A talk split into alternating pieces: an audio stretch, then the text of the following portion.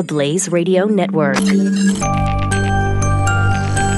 On demand.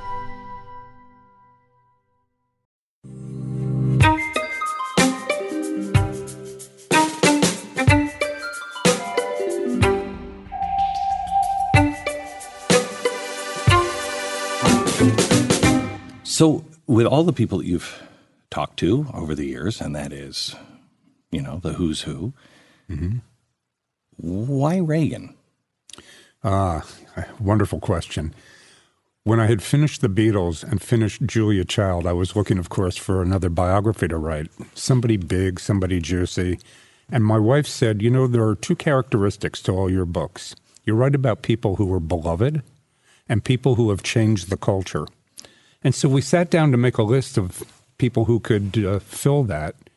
And it was incredibly difficult. We looked at all the Kennedy Center nominees and the presidential medals. And there was nobody who really encompassed both things. And, and my wife said, What about Ronald Reagan? And I went, Absolutely not. Because you're a, you're a Democrat. I'm a lifelong Democrat. Right. In fact, uh, I don't think I've ever voted for a Republican. Uh, I'm, I'm just not wired that way. Right. Okay. And, and so I rejected it out of hand. I talked to a lot of people, and my Democratic friends thought, you know, I'd abandoned the cause. And my, my Republican friends, and I have more Republican friends than you might imagine. Yeah. Both of my Republican friends thought that I lost my objectivity, that I wouldn't have the objectivity. Right. Can I can I insert something here? Yeah, sure. I learned um, when I was at CNN. Yeah. I assigned uh, a monologue about Reagan to the best writer on the staff, but he was liberal, mm-hmm. and I got it. I was traveling, and so I didn't write it myself, and I I get it. Yeah. and I read it, and it was good, but it was completely hollow. And I called him up and I said, "Hal, what is this?" And he said, "I tried." He didn't like Reagan, and so he couldn't connect with him. He was he just couldn't connect with him. You have to find something to admire in the person that you're writing about. And I decided I wanted to do that right away. This was a man who was beloved to so many people in America. And he was, you know, he's often referred to by people like Bill Clinton and, and Barack Obama. Right. They've cited him. Yeah. And so I thought, I need to learn why this man has these qualities that I, I never embraced before. I will tell you, I was really shocked when I read the book uh-huh. because it is it is written as if it. I I don't want to say this wrong. As if it was written by somebody who liked him. Well, I it do doesn't like mean- him, actually. Right. Yeah. It doesn't mean that it's it's a, a revisionist history or anything like that. It's just Right. you do you did find. So what did you? Where did you start with? I got to like him. You know, I, I always believe that you don't know a person until you know where they come from. And so I, I went to all of his little hometowns. I, I went to Illinois, I traveled the circuit, uh, and I really found him. I located the, the soul of Ronald Reagan in Dixon, Illinois. I mean, I, I totally got him there. I, and, and, and I went to his college where he found his voice and decided that this was a man who had a lot of substance that had eluded me all these years. And so, would I vote for him now? I, I still don't. Adhere to his policies. No, no, Yeah, I yeah. still don't adhere to his policies. Right. But that doesn't mean that I can't really like Right. like the man and respect him. I think we have a problem in society where we, um, everybody's a cartoon, mm-hmm. and they're not. You know, the one thing about Reagan was he there was a lot of depth to him. You bet. You know, if you really read his writings, not stuff that's just been pumped out for him, Right. but his writings, he's very deep. I'm I'm uh, I'm interested in how when you got to Dixon, because a lot of people, even if you find Reagan, Reagan is this guy who's a real throwback, uh, a very Frank Capra. Yes. Okay. In many ways. Right. And a lot of people um, just find that hokey. They don't find that real. They, how did you break through that? How did you find the genuine person and not the cartoon? Well, you actually led me into it. His writings. I saw a lot of his early writings as a student in high school, as a college student, and as the president of the Screen Actors Guild. And these were speeches he wrote longhand on his mm-hmm. yellow tablets Yeah. that are not in the library. Uh, that Where are belo- they? No, they're uh, they're his private papers, and I was. I think one of the two people ever to have access to Ronald Reagan's private papers. And the first person, Ed Morris, never unwrapped them. You're kidding. Nope, they were still bound with uh, with the tape and everything that came out of the Oval Office. And these were the, the papers that were by his desk that he went back to time and again to look at to shape a lot of his views. And so the speeches that he wrote as a kid, at, at the stuff that he wrote as president of the Screen Actors Guild, page after page of, of yellow line paper in his handwriting, were truly amazing and showed me the whole character of the man Right. right there. So, did you find because he is, I mean, he's an actor. He's a showbiz guy. yes, he, is. said- he understood that part. yeah, politics is show business, Right. right? Mm-hmm. So,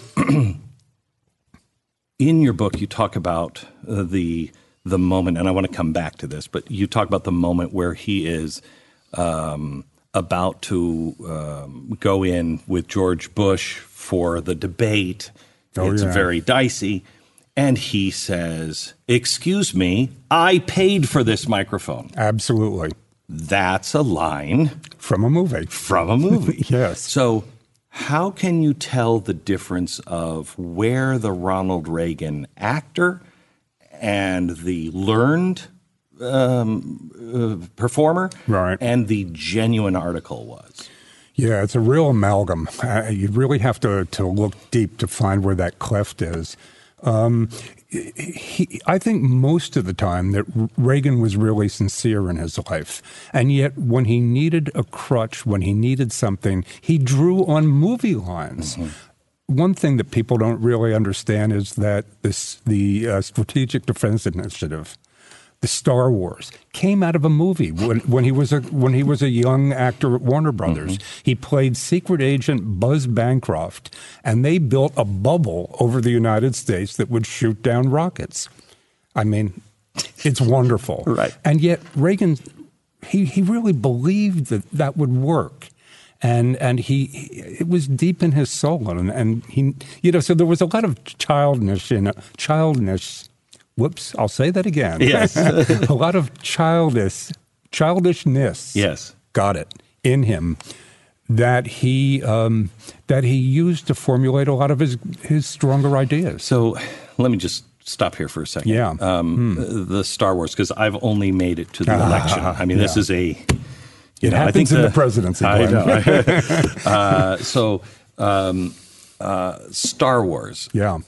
How much of that was? Bogus.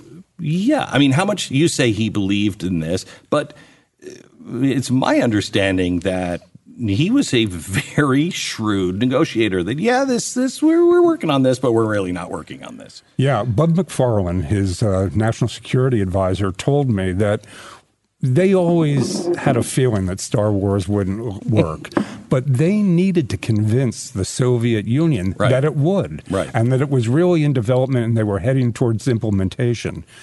That was part of the ruse. I Right. mean, it, it was they called it the sting, because in a way it was a little like the sting, and and whether it worked or not didn't matter at all. Right. It's how Reagan sold it, and he did. He sold And it to he- Gorbachev Yeah. all the way.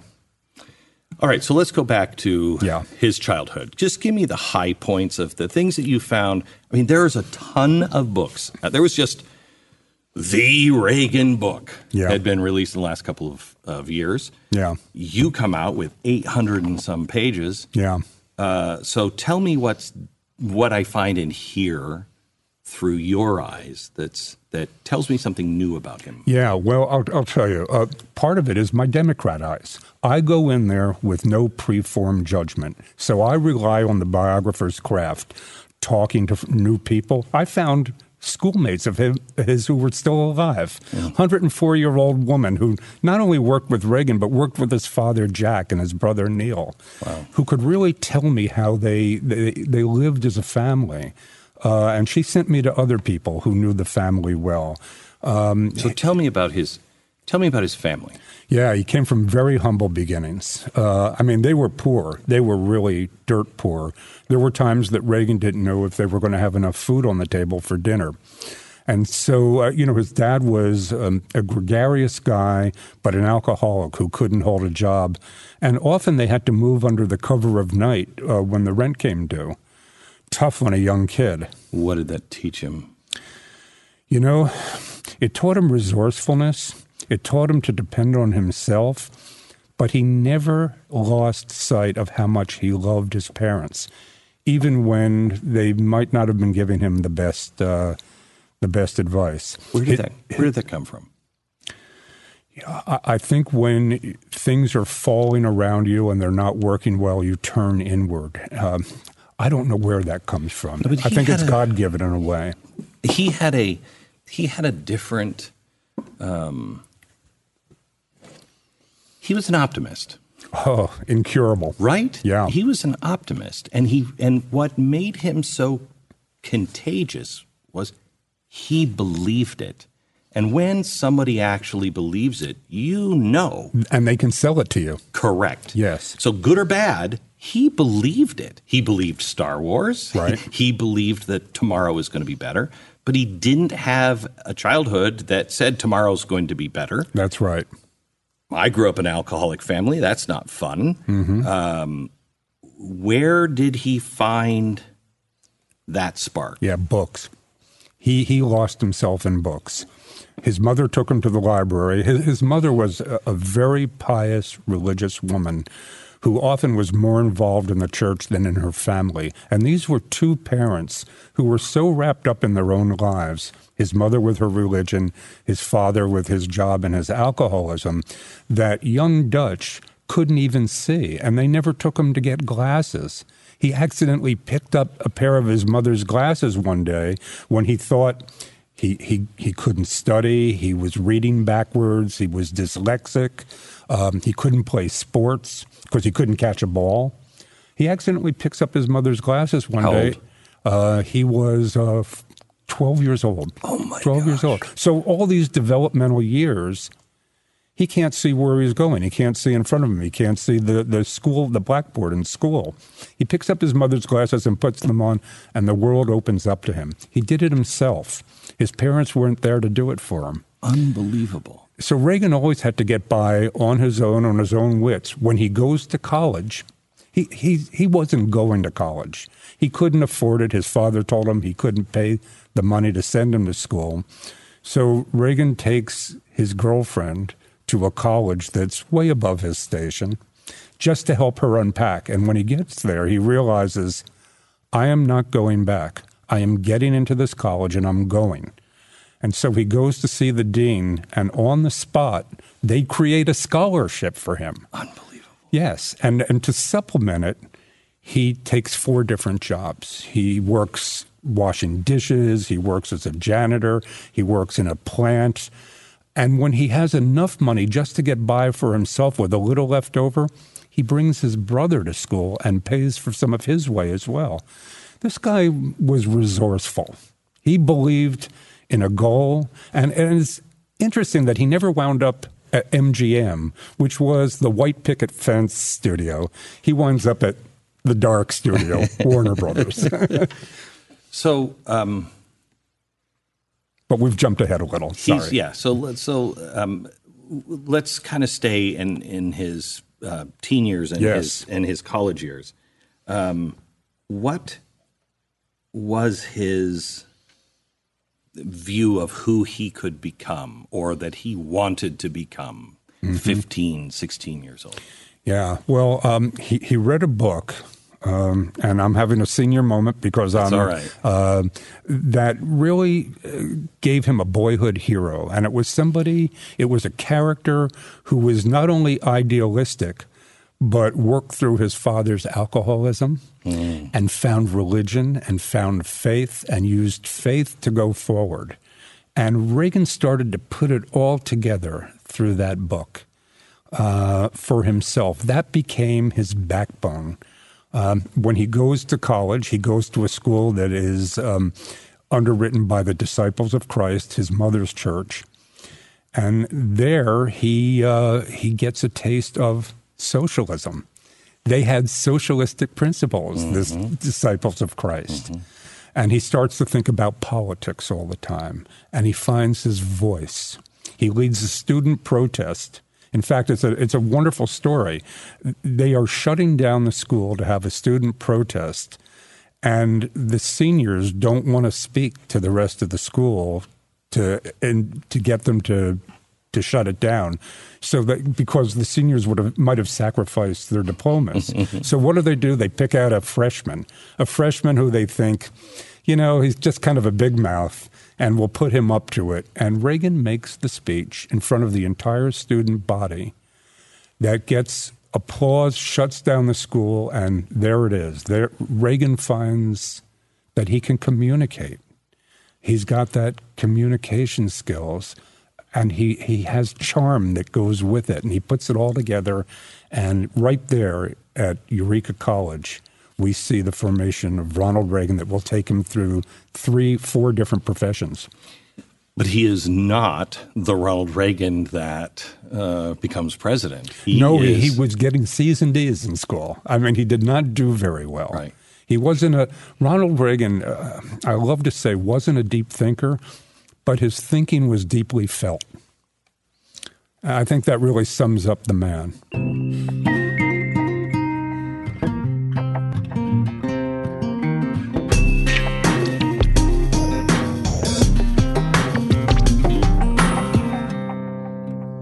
Tell me the difference. He believed in his ideals. He formulated his ideals based on his faith, based on principles that came from his father's politics, by the way, Democratic politics. His dad was a Roosevelt Democrat, right. and he believed he believed in advancing the working man, uh, people who were underprivileged.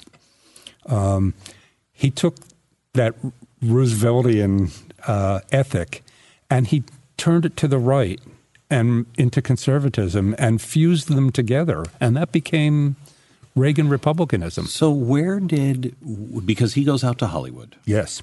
When did this first happen? When did he say, I, I think I can be a star? Well, actually, he was in a few plays in college, loved it, got the acting bug. But what he wanted to be more than anything was a sportscaster. Ronald Reagan loved sports. Uh, in college, he was uh, on the football team, fifth man down on the bench, running back, last man on the bench. But you know, he played pretty well. Um, he always, couldn't see the ball since he, uh, until he was twelve. I'm sure. Exactly. so he had a lot of making up to do. Yeah. But he gets a job as a sportscaster. WHO. Exactly in Davenport, Iowa, and then he moves to Des Moines, and literally in three years becomes the voice of the Midwest. I mean, really, people in eight states listened to Ronald Reagan every night, whether he was doing the Cubs or the White Sox games, or interviewing Aimee Semple McPherson or Gene Autry or whoever was coming through town. He became a star. Uh, uh, Hollywood, he could have foregone Hollywood and just had a great life as a broadcaster in the Midwest. Uh, he loved doing it, but he still had that acting bug. And so one day when he's gone out to the Cubs uh, spring training in uh, in California, he makes a detour to Hollywood. He was not an Orson Welles type. Oh my gosh, no! Yeah, yeah. Uh, and I mean that in, in there are many ways. Yes, but, exactly. But, but in the way that his radio was um, him Yes. Where Welles was always creating the actor a, yes, and the actor. playing a character. So he right. when he's doing radio, he's honing his interpersonal skills and who he is. That's right. Not the performance. Exactly right. Does that make a difference, do you think, in his life? I, I think it does because when he got to Hollywood, Hollywood was looking for more nuanced stars. You know, Bogart was there. Jimmy Cagney was there, Spencer Tracy was there. They were all in the studio with him, Bette Davis. Reagan didn't have the nuance. Reagan was himself on the air when he was an announcer. Right. And when he gets to Hollywood, he's basically limited to roles where he was himself. Mm-hmm. Uh, although I'll say the one character where he, you know, that the role that always that transformed him, King's Row, it was his favorite role he really goes off the reservation there and uh, and tries something different. But I think Reagan was nervous to do that. He loved playing cowboys. He loved playing um, guys who rode to the rescue. Um, it was it was part of who he was. It was his persona. Who is he friends with in Hollywood? Not many people. Um, Why?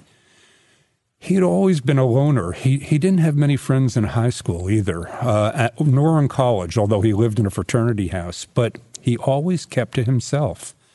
Um, when he gets to Hollywood, it's odd because his friends are mostly Republicans. Dick Powell was his closest friend, an ardent Republican, and Robert Montgomery, also an ardent Republican. And they always worked on him. Those guys fought like cats and dogs. You know, they, but the thing was, they really respected each other's opinions. Uh, and at night, you know, they'd fight like crazy and then they'd go to Chasen's and have a couple drinks together. So, uh, but he is still he's when he goes to Hollywood, he still believes in Dyed in the wool dem- Democrat. yeah. I mean, Absolutely. FDR, Democrat, big government programs, Absolutely yes, right. S- uh, leaning socialist kind of. Oh, yeah. Yeah. No doubt. In fact, he flirts with joining the Communist Party. He had to be talked out of it by an actor. By an actor, Right. An actor what said, Ron, I don't think you really want to do this. And, and it was a Democratic actor uh, who said, it, those, those loonies are way too far to the left. Wow. Stick to Roosevelt Democrat uh, politics. Don't go there. And, and Reagan listened to him. Did he ever attend a Communist Party meeting? He didn't attend a Communist Party meeting, but he went to many different meetings of little organizations that were supposed Hollywood lefty organizations um, that really leaned that way. Reagan still didn't understand how how far left that might have taken him off the deep end. Right. So, what was his turning point? Did it Ah. come? did it come? Because I want to stay here in the Yeah. early years. Sure. I know in the '60s, uh, in the late '50s, things changed for him. But Yeah. where's the turning point early? Where does it start to?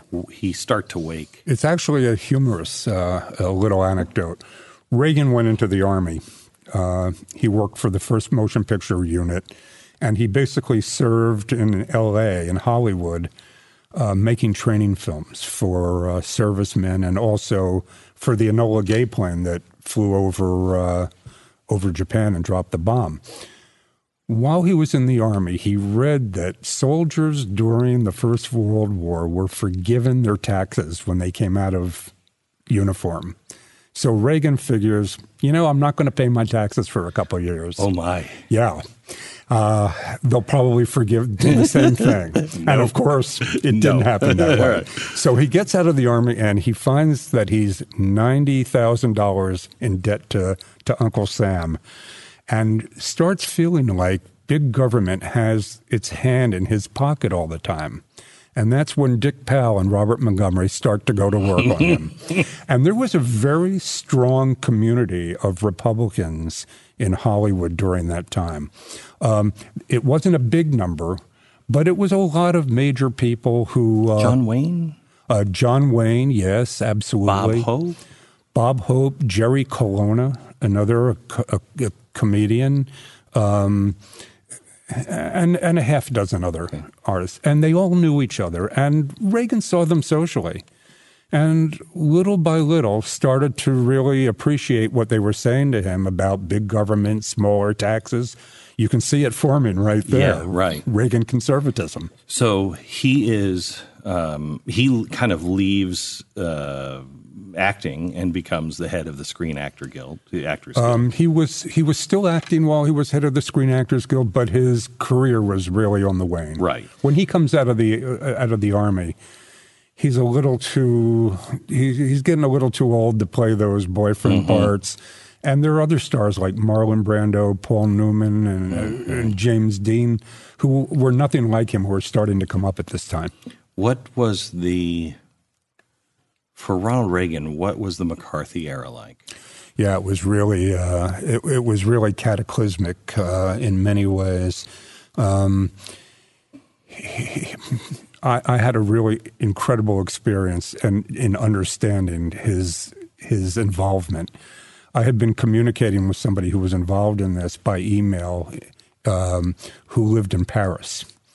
And my wife and I were headed to Paris, and I said, Can I come over with you and discuss Ronald Reagan? Because you were involved with the formation of the Screen Actors Guild.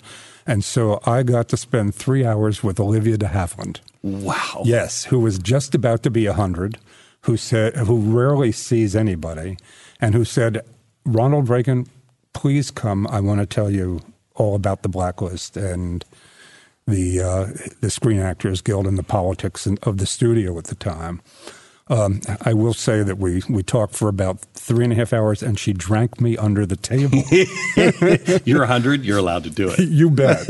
I figured I could be 100 by following her lead. That's right. Um, uh, she told me that Reagan was a very strong leader and. Um, and and didn't know which way to, t- but didn't know which way to turn politically at that point. Um, he discovered that a lot of the people who were causing the, union trouble in Hollywood were his old lefty friends who were um, flirting with communism uh, or outright communists, and he could not abide. But of course, there was violence involved in a lot of these union mm-hmm. strikes too. With at, at, the time at the studio, mm-hmm. Reagan was right in the middle of it. Very early on, he became an FBI informant uh, and and he he reported on activities. I, I, I think now, this re- is a this must have been really hard living in that era because you bet communism they were our allies during World War II. Yes. And you know FDR, I I know a lot of communists who I like. Mm-hmm. Um, so it does it it doesn't have the weight that it took almost immediately after World War II. Right. At one point, Reagan says when they ask the Screen Actors Guild to uh, to throw at anybody who's communist, Reagan says, "I don't throw anybody out who's who has a different political leaning than I have." Right. So for him, it was still a, a political leaning. Right. It wasn't the enemy of the state. Right. That, uh, it the would, evil empire. The evil empire. Right. Um, was he? I, I'm.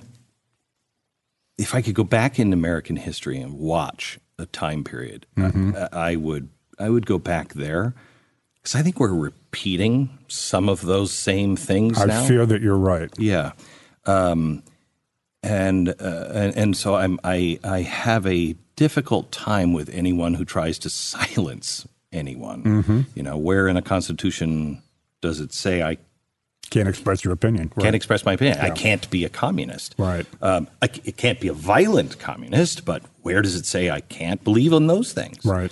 Um, how conflicted was he, not on necessarily communism good or bad, but the shutting down of people? Because he seems to be uh, later in life an icon for the Bill of Rights. You bet where and compromise. Right. Where is he? What, what's how much of a conflict is he in? Oh, I think he was in personal chaos during this time. Uh, these people who were communists had been his friends. He knew them, a lot of the screenwriters personally. He had he'd worked with a lot of them. Right. Liked them.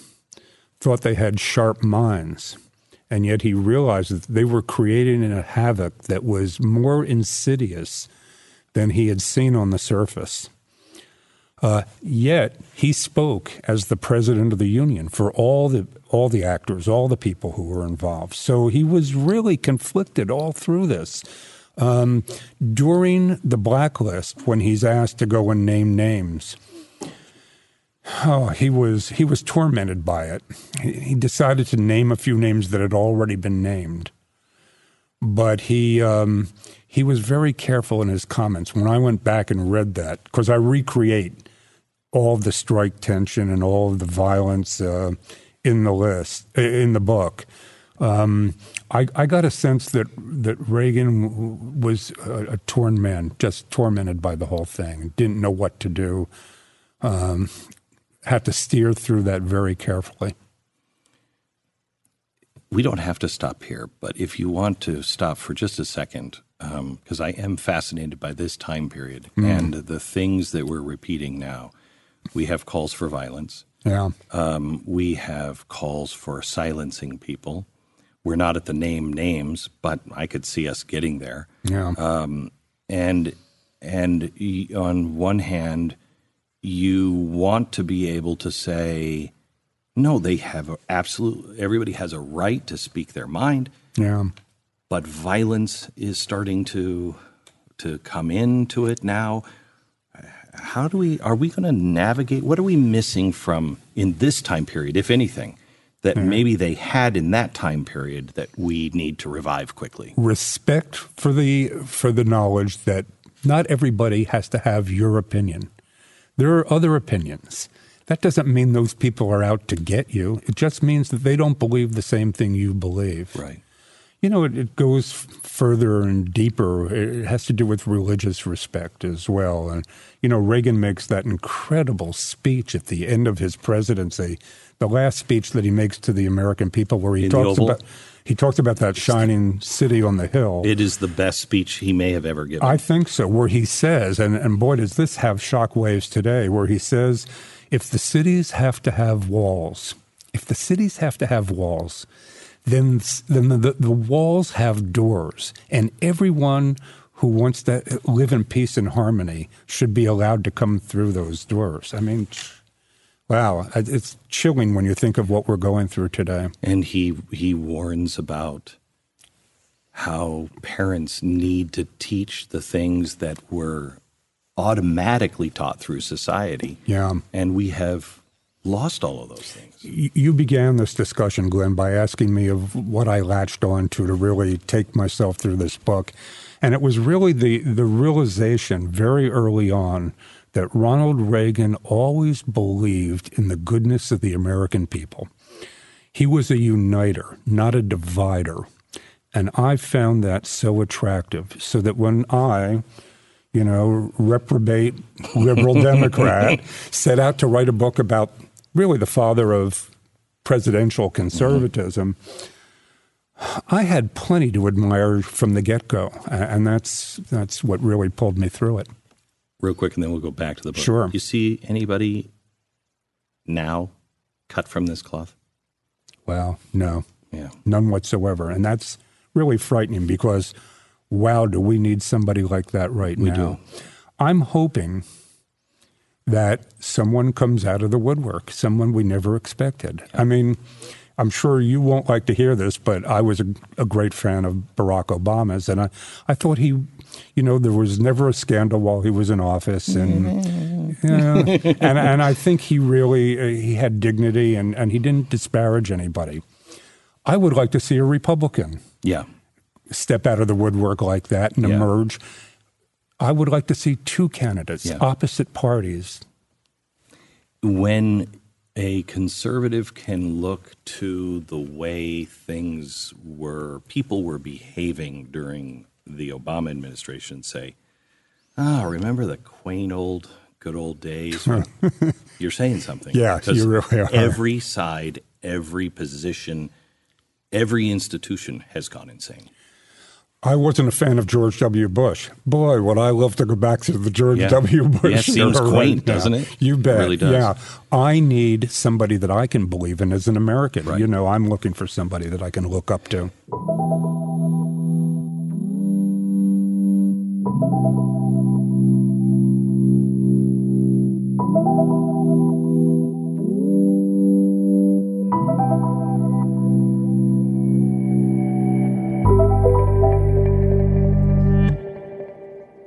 What was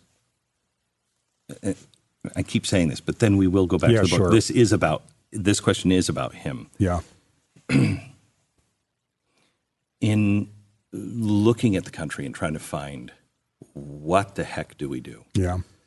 I have found that we've lost the unum in e pluribus unum. We don't remember what remember what we came here for in the Yeah. first place. Yeah. What we have, and it's the it's the idea in the Declaration of Independence, and it is the Bill of Rights in practice, in actual practice. Mm-hmm. We've never been perfect, but we've always been striving for that. The two greatest documents In world history. the world. Yeah.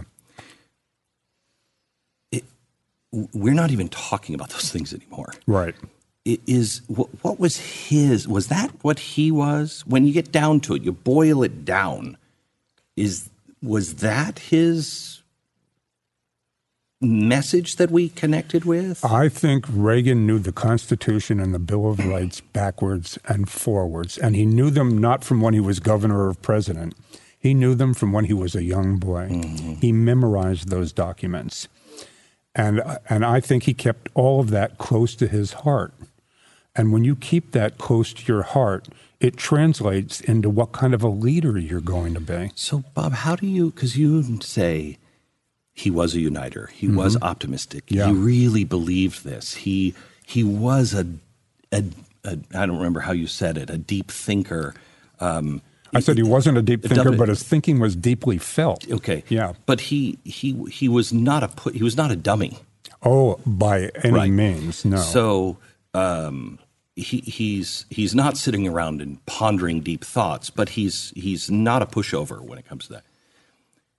That's the opposite of what half the country believed about Ronald Reagan. oh, yes, you're right. So how do how how do we cut through and not make you know one president into you know a monster and then the next time uh, they make him into a monster how do we how does somebody who is genuine survive Yeah, that's tough. But here's the short answer read my biography. read biographies of great men, great his, historians, uh, great. Uh, Great figures in, in history, and and learn about learn that they're more than what you said at the beginning, a cartoon character. Yeah.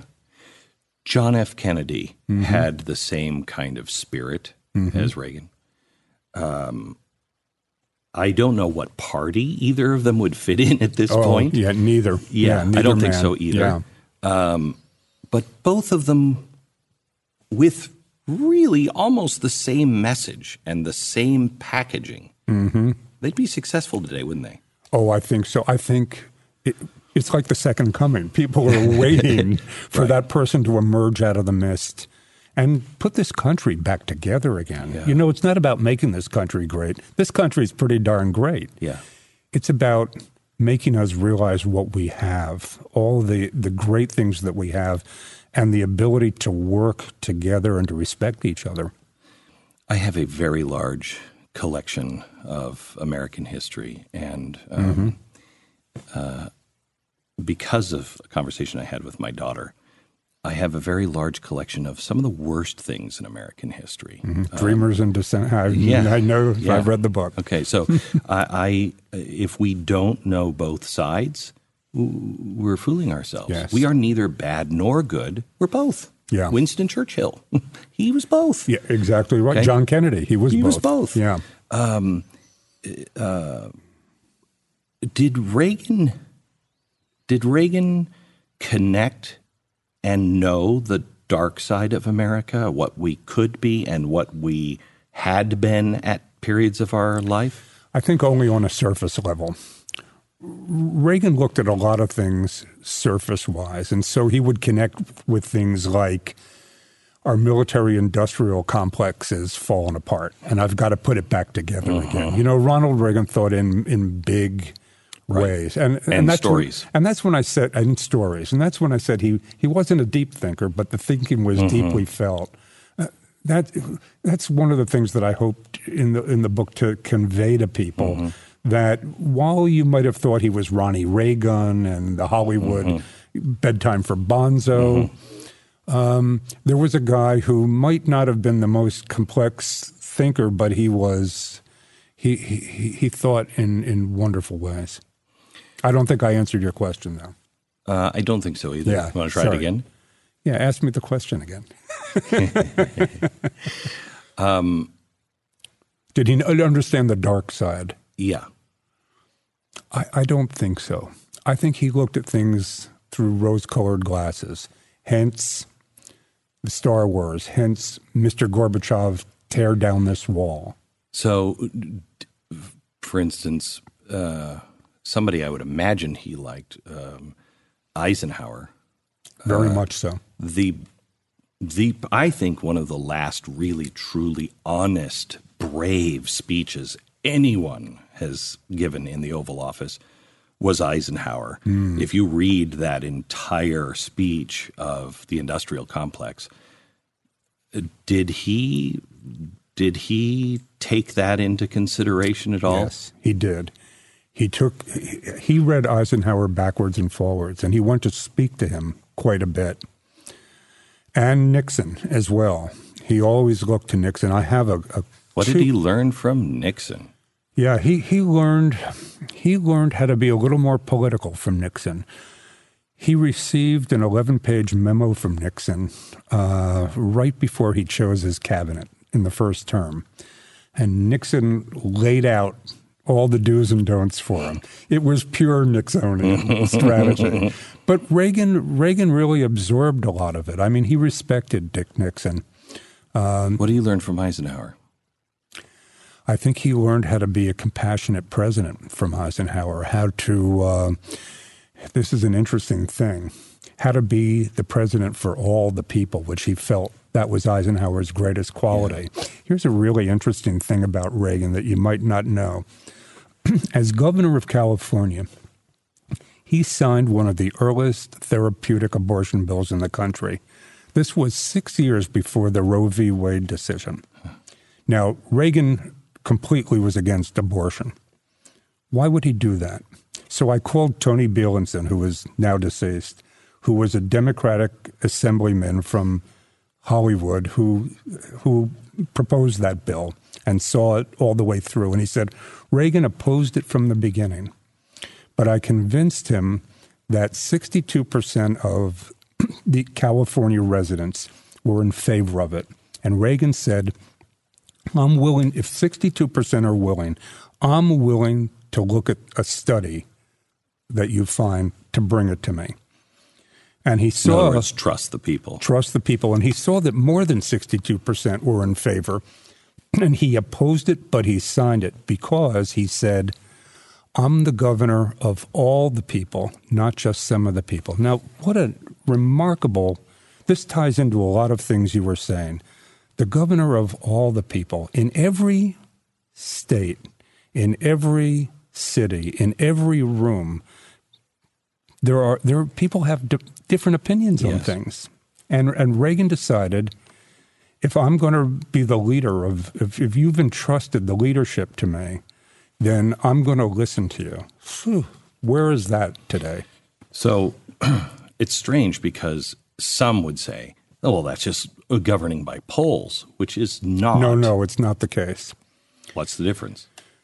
I think if you're governing by polls, uh, then you don't bring anything of yourself to it. And uh, there were so many other bills where the, the polls were strong, but Reagan Reagan wouldn't he wouldn't destroy the environment, the seashore in California, even though the polls told him they wanted development on the seashore. He became the environmental governor. Go How figure. How did this guy get to be the evil Ronald Reagan? Well, as you said, that was the cartoon character Ronald Yeah. Reagan that you know the press and and uh, the media gave Yeah. gave to him, and you know he was a an actor, so he was easy prey. Um, but deep down, he had a strong core. Uh, that's what I discovered. He had a really strong core. I wanna, let's let's skip ahead and go Yeah, sure. and go into his presidency just a little bit. Yeah. First, tell me about, and I have not reached it yet. Yeah. Tell me about the Iranian when he lifts his hand. I remember Reagan was the first president I voted for, Mm-hmm. and I couldn't vote in 1980.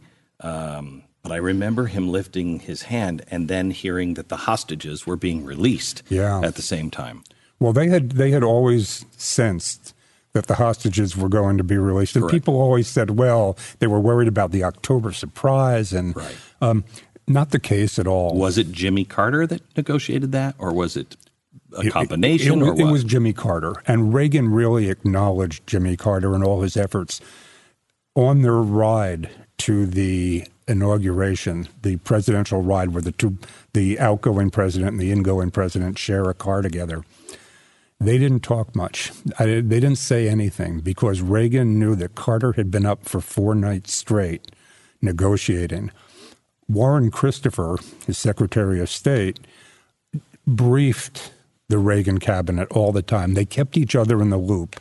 And the Reagan people assured Carter that if, if Carter brought the hostages back, the Reagan people were going to make a very big deal of Carter's initiative. Um, the Ayatollah, on the other hand, uh, wasn't about to bring them back until Reagan was president because he he was scared of this guy. I mean, Reagan came with the reputation of being a, a saber rattler mm-hmm. and had once said that you know he could make turn Iran t- Tehran into a, a parking mm-hmm. lot very quickly. Mm-hmm. Uh, so they decided to bring him back. Uh, it, the the wheels were up as Reagan was being sworn in. In fact, Dick Allen, who was a, a national security advisor, told me that he got wind of it as Ronald Reagan was taking the oath, and he duck walked down the aisle, tapped Reagan on his tuxedo pants, and handed up a piece of paper that just said, Wheels up in Tehran.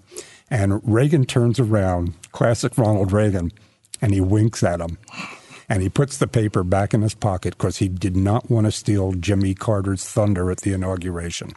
Wow, that tells you a lot about that kind of that guy. Yeah,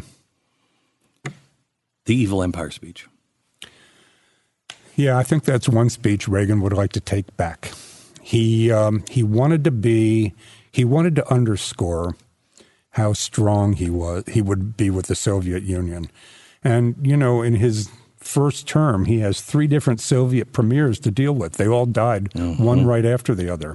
And he had no regard for, for either of them. They were hardliners. They made it very clear from the get go that they weren't going to negotiate with him.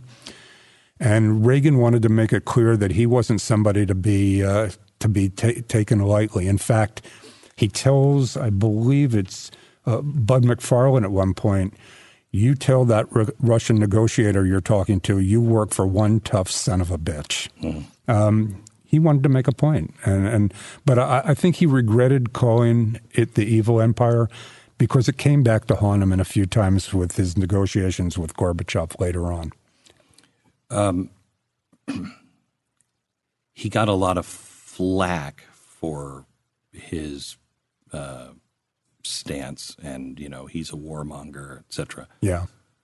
Was he or was he I, have always wanted i've always wanted to I, i've thought the president is always best when he has kind of a twitchy eye. Mm-hmm. not to the american people. It's mm-hmm. bad when he when the american people are like good god i think he might do it. Yeah. But to the adversary somebody who has that cowboy spirit like yeah, you don't know. I might just pull a gun on you. That's right.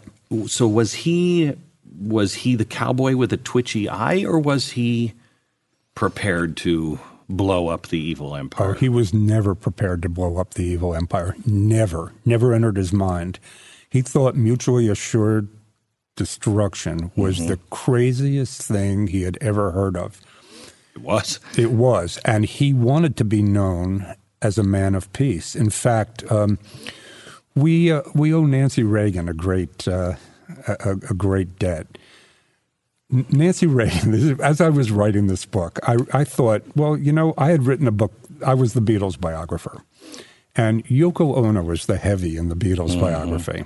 People always think that it was Yoko who uh, broke mm-hmm. up the Beatles. It wasn't.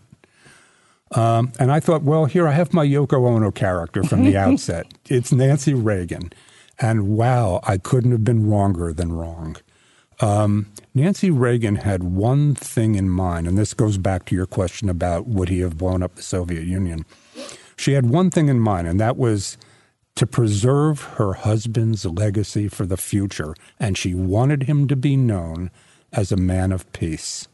And so, very early in the first term, she keeps saying to him, make peace with the Soviet Union, find some common ground that you can talk to them. And when Reagan's in the hospital after the assassination attempt, he writes what his staff thought was a, a very fluffy letter, handwritten to Brezhnev.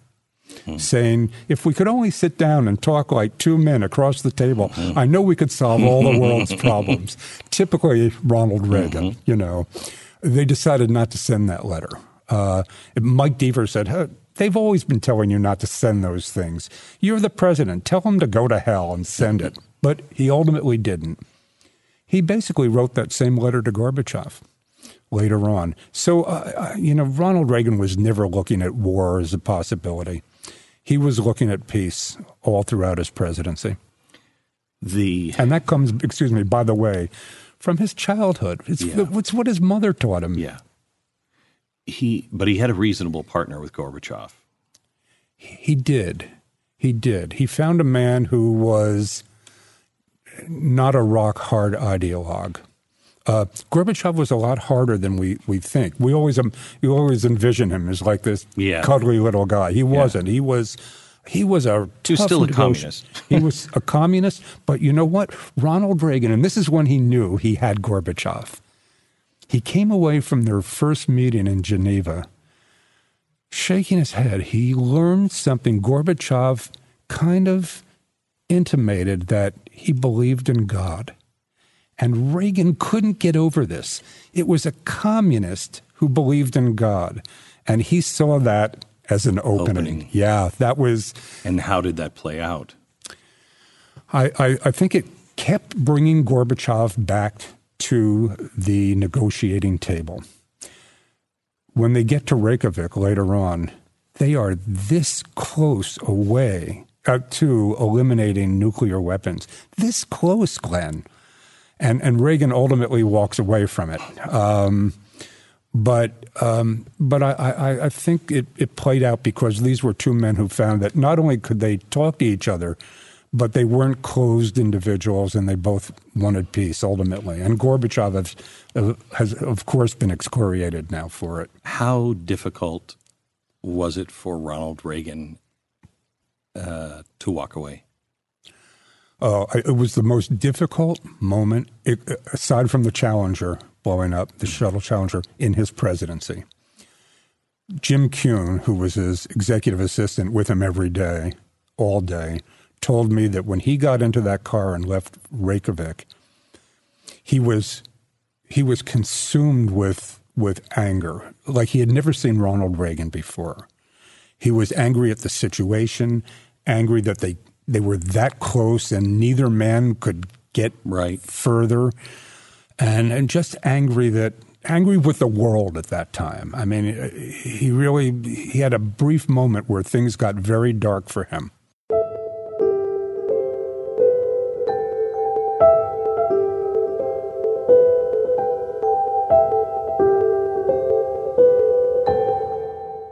Was there ever a time? I, I remember I lived in New York. I lived in uh, Washington D.C.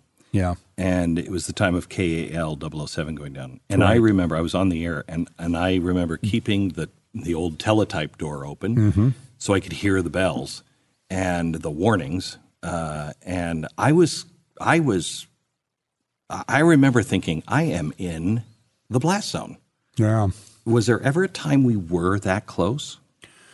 I think the only time, and this is uh, just a strange story, and John Poindexter, his his third advised security advisor, told me this story. the The trickiest time was when the Achille Lauro incident occurred, mm. and the two guys who shot Leon Klinghoffer got away, and they were being housed by Hosni Mubarak and he had put them on a plane to let them escape. Mubarak told Reagan, oh, they've left Egypt a long time ago. But Israeli intelligence said, uh, they haven't left. We have men who have seen them here, and we know what plane they're uh, they're leaving on.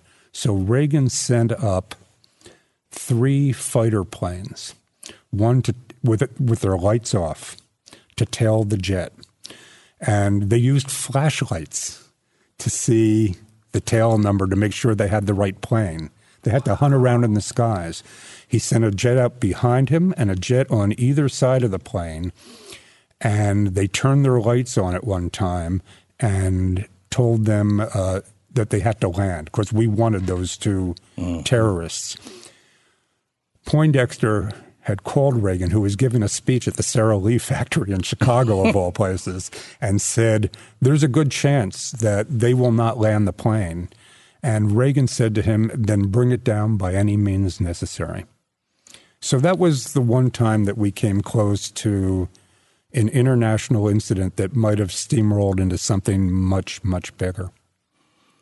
Do you think if Reagan could see where we're at now with Islamic extremism, he would have treated Beirut differently? Oh, I think he would have treated Beirut differently the day after that Marine barracks uh, blew up. Um, what do you think he would have done, should well, have done? First of all, he would have retaliated. He wanted to. The orders were given. He gave them to McFarlane to go in there and get those guys. We knew where they were. We knew where their camp was. And Caspar Weinberger called Reagan that night, bypassing the White House phones, and he called through the office of the Marine who carries the football, knowing that nobody would be able to intercede. Mm. And he talked Ronald Reagan out of retaliating. McFarlane told me he was furious with Weinberger. I mean, it, it, was against the whole American policy at the time and the orders that Reagan had given.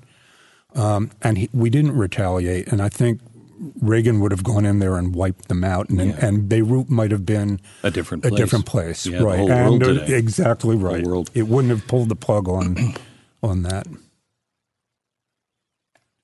Iran Contra. Yeah. Did he know? I, I think he knew. Yeah. Why do you say that?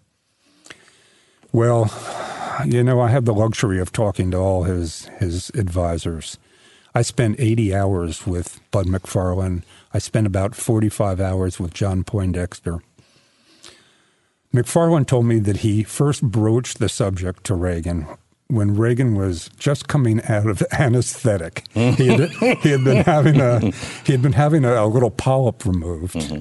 and um, he went in and said Reagan had one thing in mind, and that we had seven hostages who were still in captivity and uh, around they were around the Middle East, and and he wanted them home. He had met with families, and he was a sentimental guy. Mm-hmm. His his advisors, please don't meet with the families because mm-hmm. they knew it would pull his heartstrings. Mm-hmm. But he wanted those hostages home, and he wanted them home for Christmas. You know, oh yeah. So McFarlane lays this out. We can bring the hostages home. Here's a way we can do it.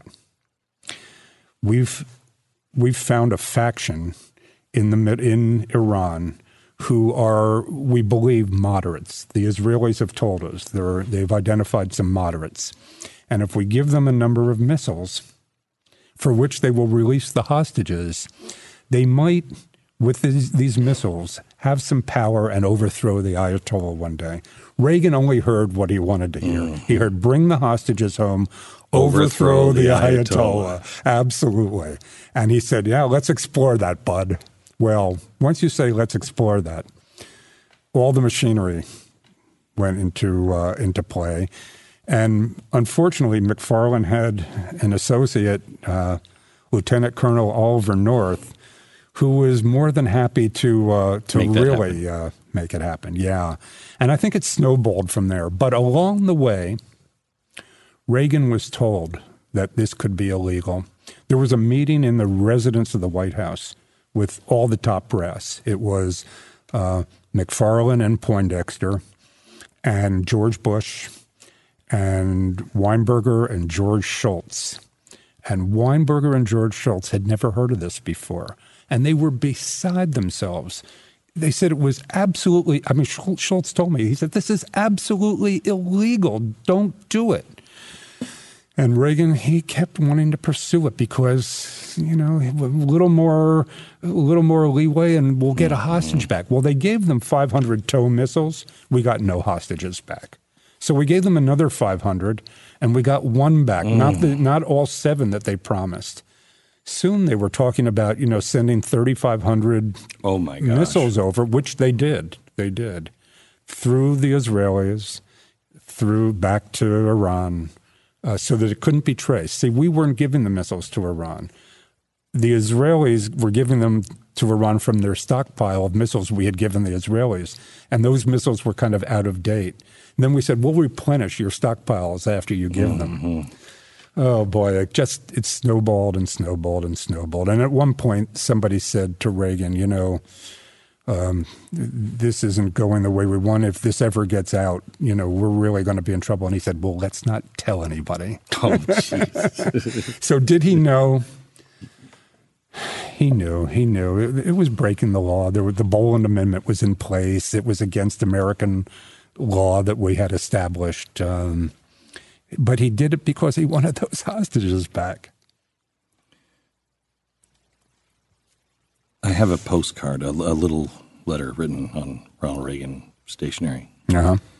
And it was uh, written to his daughter Patty um, the day that it came out in the press that he was uh, had Alzheimer's. Yeah. It is the most heartbreaking letter ever where he talks about I remember the little girl who used to sit on my lap yeah. and ask me yeah. to marry her. Yeah. She sold that for drugs. Mm. Um, tell me about his. Tell me about the last few years and the and the the the not only the slipping away, but the the slipping away of the family. Yeah. Well, let, let me at least set the scene for you with the Alzheimer's. Um, his chief of staff, Fred Ryan, who was the day, there the day he was told, really laid it out. And it's one of the, the saddest scenes in the book. Reagan had no idea. And he was at home with Nancy. And she said, Ronnie, we, we really have to tell you a few things. So let's go into the library. And she sits him down and she brings Fred Ryan into the room, who's going to be their chief of staff post presidency, and his doctor. And she said, The doctor has something really important to tell you. And he tells Reagan that he has signs of Alzheimer's disease. This was no shock to Ronald Reagan. His mother had it, his father had it, his brother died of it. Uh, I'm sure he knew it was coming, it was on the horizon. But while the, the doctor and Fred and Nancy are talking about how we're going to get through this, Reagan gets up out of the chair and walks over to a little desk that's by the window in his library, and he sits down and he writes that letter to the American public explaining what he's going through and what they can expect from him. Wow. And he writes it in longhand. And if you've seen that letter and it was published, uh, there are no crossouts. It's intact from That's the get go. First draft. And he gives it to Fred Ryan. He walks over and inter- interrupts the conversation and says, Fred, you know, I think we should put this out. Uh, get somebody to type it up. And Ryan looks at it and he said, Mr. President, we're going to put this out in your own handwriting. We're going to send it to the press. We're going to offer it to all the newspapers. This has to go out this way. And, and that was, it's really an incredible moment. Uh, uh, the head of the Reagan Foundation told me she cried when she read that, that mm. scene in the book because it's, Reagan knew. How did it affect him? Um, you know, he, he, six months out of office on July 4th, he and Nancy are uh, taking a horseback ride in Mexico at the home of the ambassador. And he, he falls off the horse and he hits his head. And, you know, I'm not a doctor, but everybody who saw him thereafter says this was the beginning of the end. He starts now to slip away very quickly. Um, and friends told me about how he would come to parties at their homes in LA and you know he would sit in a chair and he he just he wasn't himself yeah. anymore. He got a, got snappish with his his family and, and with some of the younger kids, the the grandchildren, and um, uh, but he still went to the office every day. Mm. Uh, read the Hollywood trades every day. Um, I mean, he he stayed active as long as he could. Did the family ever come back at all? Not really. Not really. It was all very superficial. He, Ro- sa- he said in this letter, he said, I don't even remember what we're arguing about anymore. Yeah. Well, it wasn't so much divisiveness. It was just that there was, I think there was a lack of the parental expression of love there. The, the love that Reagan had gotten from his mom and dad, he didn't know how to translate to his kids. And it's, I think, the one flaw, serious flaw in character that's in my book. Um, he was never there for his kids. His kids have told me that he he never put his arms around them and told them that he loved them. So you know? strange, isn't it? So strange. A man who had a huge heart. And yet he loved Nancy and seemed to really Yes. be affectionate with Nancy. But I think he didn't have love in his heart. I, I think there wasn't room for anybody else in his heart. I think it was. I mean, he loved his. Did he love his kids? I'm absolutely certain that he loved his kids. He didn't know how to relate to them. You know, he wasn't. He could be a touchy feely guy if he met you, but to his family, he just wasn't that way. There's a scene in in Michael D, in Michael uh, Reagan's book where he's graduating from high school, and the guest speaker is Ronald Reagan. And when he Michael walks up to get his diploma, Reagan shakes his hand and says, "And your name, young man?" And he goes, "Dad, it's it's me, it's Michael." And he said there was something in his eyes. His father just didn't make the connection. It was a performance. Uh, when it came to family, he he wasn't the family guy, uh, and and and I guess Nancy really wasn't the warm and fuzzy man that some a mom that somebody like Patty and, and Ron needed. Do they love their parents? They do, they do. I think, but it was a it was a difficult, as so many of us have difficult relationships with our parents. They did. you started this because you were looking for somebody. You said two things change the world and Beloved. where does he fit in the 20th century? His life is framed by the 20th century, Glenn. This is the most wonderful thing about my job as a writer. I get to write about the Midwest and the settling of the Midwest, about the birth of broadcasting games on radio, about coming to Hollywood just two years after, uh, three years after talkies with all the studio politics and the golden age of, of cinema and the birth of conservatism in the Republican Party, what a life. Where does he fit into the 20th century? He was the 20th century. He was the walking 20th century. And that's why I feel like this, together with the Beatles, is a life's work. I've asked people, I'm a big fan of Walt Disney. Yeah. And I've studied him. I've read his papers. I've gone through his diaries. Yeah, my friend. Neil Gabler wrote his, Yes, his yes, biography. yes. Yeah. And um, I've asked people before try to imagine an America Without or a world Yeah. without him. Yeah. And you can't. Right. I mean, it was so all encompassing and it gave us a Charlie Chaplin and Mickey Mouse. They gave us this sense of the little guy struggling, but they're going to win and it's happy. Right. You know? Imagine a world without Ronald Reagan. Absolutely. It's hard. It's hard. And this is why I have led such a charmed life. I wrote about the Beatles, who have changed the way we regard music in this world. I wrote about Julia Child, who changed the way we eat and live. And now I get Ronald Reagan. I mean, wow. Would you What come a third act. Would you come back and talk to us about the Beatles and Julia Child? Oh, absolutely. I'd love to. I'd love to. Yeah. Fascinating. Thank yeah, you. this was great. My you. pleasure. I thought that was fantastic. Wow. Was that good for you? It was you were you were the easiest guy to talk to. Ah, thank you. Yeah, and and I have to tell you, you know, Glenn Beck in my household when you were on TV was, I know. uh, you know, I know, uh, I know. but I knew that this was going to be a really easy talk, uh, uh, just because I've listened to some of your shows, you know, Yeah. now, and you are a wonderful interviewer. You really you. are. You Yeah, and really, in a lot of ways, and my liberal friends will kill me for saying this, the voice of reason in so many ways. So, Can I tell you, that's what Tom Brokaw said Yeah. on election night. Mm-hmm. Can you, he said, what kind of world do we live in? Because I had just done an interview. And they said, what? He said, what kind of world do we live in when Glenn Beck is the voice of reason? yeah. And well, I was just as freaked out by that as well. Yeah, I'm well- like, we are in deep trouble if I'm the yeah, but there, guys like you, guys like me, guys Yeah. who've had strong opinions about things before, who have something deeper in their heart, can sit back and say to themselves, "I'm not going where this world's taking us right now. I'm, I'm gonna, I'm gonna believe in my core values," which Reagan did as well. May I leave you with this? Because you just said that. Yeah.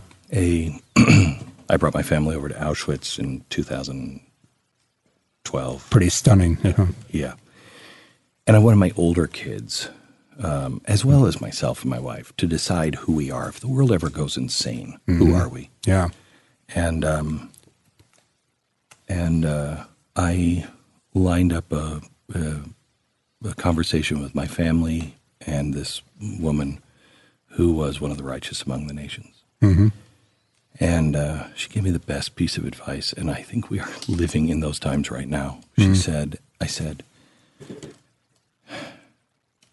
I believe everybody has the potential of being a righteous person. You know, everybody has the potential of doing what she did. Mm-hmm. How do you water the seeds? Mm-hmm. And she she looked at me perplexed, and she said, "You misunderstand. The righteous didn't suddenly become righteous. Mm-hmm. They just refused to go over the cliff with everyone else." Yeah. And it's all we have to do is just remind people, you know better than this. Yeah. Stop it. Stop it. The one question I'm glad you didn't ask me, which everybody else does, it may be too obvious, is how would Ronald Reagan have felt about Donald Trump? I think he would be ashamed. Horrified, horrified. Um, you know, I'm a New Yorker. We we know Trump. you know, I know Trump. Yeah, I don't know if you've heard me speak about Trump. I have. I think this is the darkest and the scariest I've ever felt as an American. I agree. I was concerned about Barack Obama because of the people he surrounded himself with early on that no one would recognize. But all you have to do is take the skeletons out of the closet, Yeah. show everybody, and explain it. Yeah, Nobody would.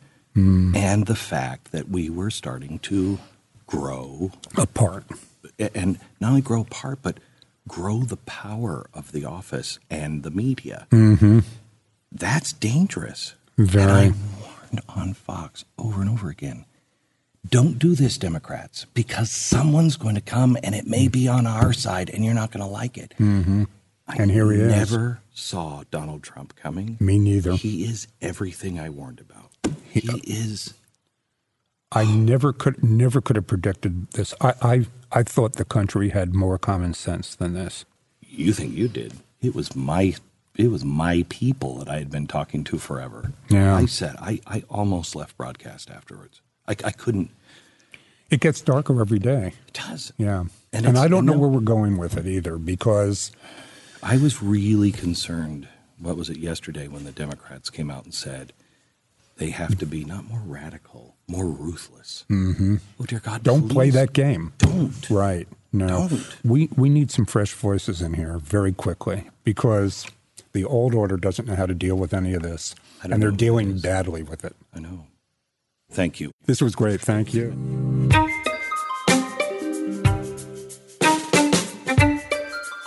Just a reminder I'd love you to rate and subscribe to the podcast and pass this on to a friend so it can be discovered by other people.